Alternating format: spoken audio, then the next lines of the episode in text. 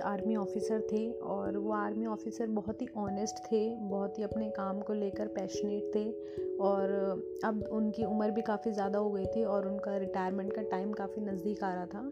तो उन्हें हमेशा एक टेंशन थी कि वो ये रिस्पॉन्सिबिलिटी किसे दे करके जाएँ और कौन इसके काबिल है, कैसे पता लगाया जाए।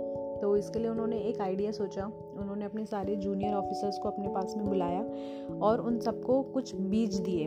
और बोला कि ये बीज से आपने एक पौधा उगाना है और जो भी जिसका भी पौधा सबसे अच्छा होगा, सबसे बड़ा होगा और जो सबसे अच्छे से इसकी केयर करेगा, उसी को जो है मैं अपना ये पद दूँगा।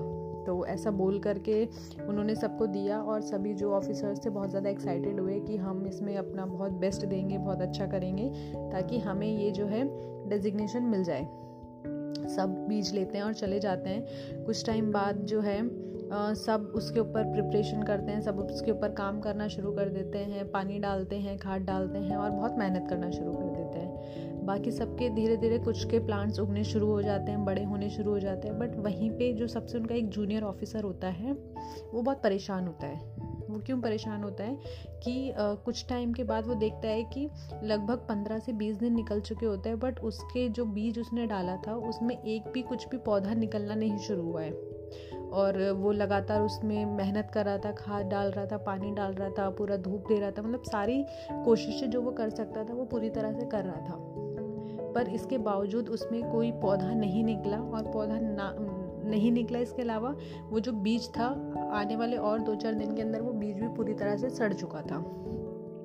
तो जैसा कि जो सीनियर ऑफिसर थे, उन्होंने टाइम दिया था एक महीने का एक महीना पूरा हुआ और सभी जो ऑफिसर्स थे, जो जूनियर ऑफिसर थे, वो अपने अपने प्लान्स को लेकर के मीटिंग में पहुँचे। और जब वो पहुँचे तो देखते हैं, वो जो जूनियर ऑफिसर था, वो देखता है कि सिर्फ़ मेरा ही प्लांट था जो नहीं उगा है।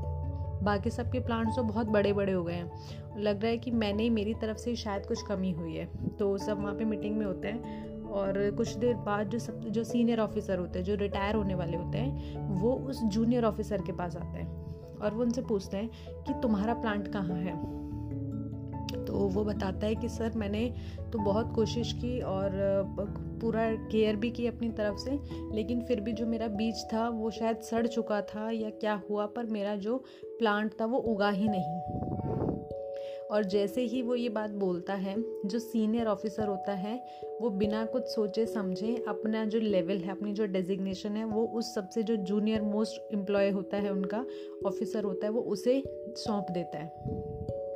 तो ये देख करके वो तो हैरान होता है, साथ में आसपास के लोग भी हैरान होते हैं कि इसे किस बिहाफ पे दिया गया? क्योंकि सबसे बड़ा जो प्लांट था, वो तो हमारा था। तो इसे क्यों दिया गया? हमने तो और मेहनत की थी।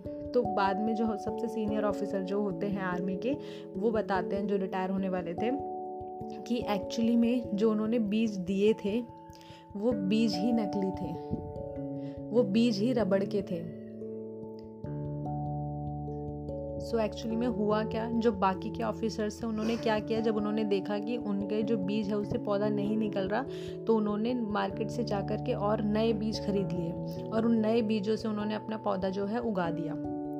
तो ये एक बहुत बड़ा लेसन था जो कि वो देखना चाहते थे कि एक्चुअली में कौन कितना ऑनेस्ट है, जो उन्हें उस जूनियर ऑफिसर में दिखा, जो कि एक्चुअली में बहुत ऑनेस्ट था, जिसका पौधा नहीं होगा तो वो बिना पौधे के साथ ही वहाँ आया। और जो कि उगना भी नहीं था, क्योंकि वो क्या, रबड़ के बीच थे तो ऑब्वियसली वो उगने भी नहीं थे। तो ये एक चीज़ है जो हमारे अंदर होनी चाहिए, हमें ऑनेस्ट होना बहुत ज़रूरी है। और अगर हम अच्छे हैं तो हमारे साथ अच्छा होगा।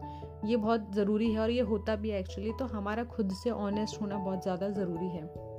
और जितने भी ऑनेस्ट लोग हैं वो हमेशा अपने लाइफ में जीतते हैं चाहे उनके अगेंस्ट कितने भी बेईमान लोग हों बट जो ऑनेस्ट होगा उसकी जीत हमेशा होगी और ये डेफिनेटली होगी ही होगी। सो so, हमें ऑनेस्ट अपने आप से होना है दूसरों को दिखाने के लिए या दूसरों के लिए नहीं होना है।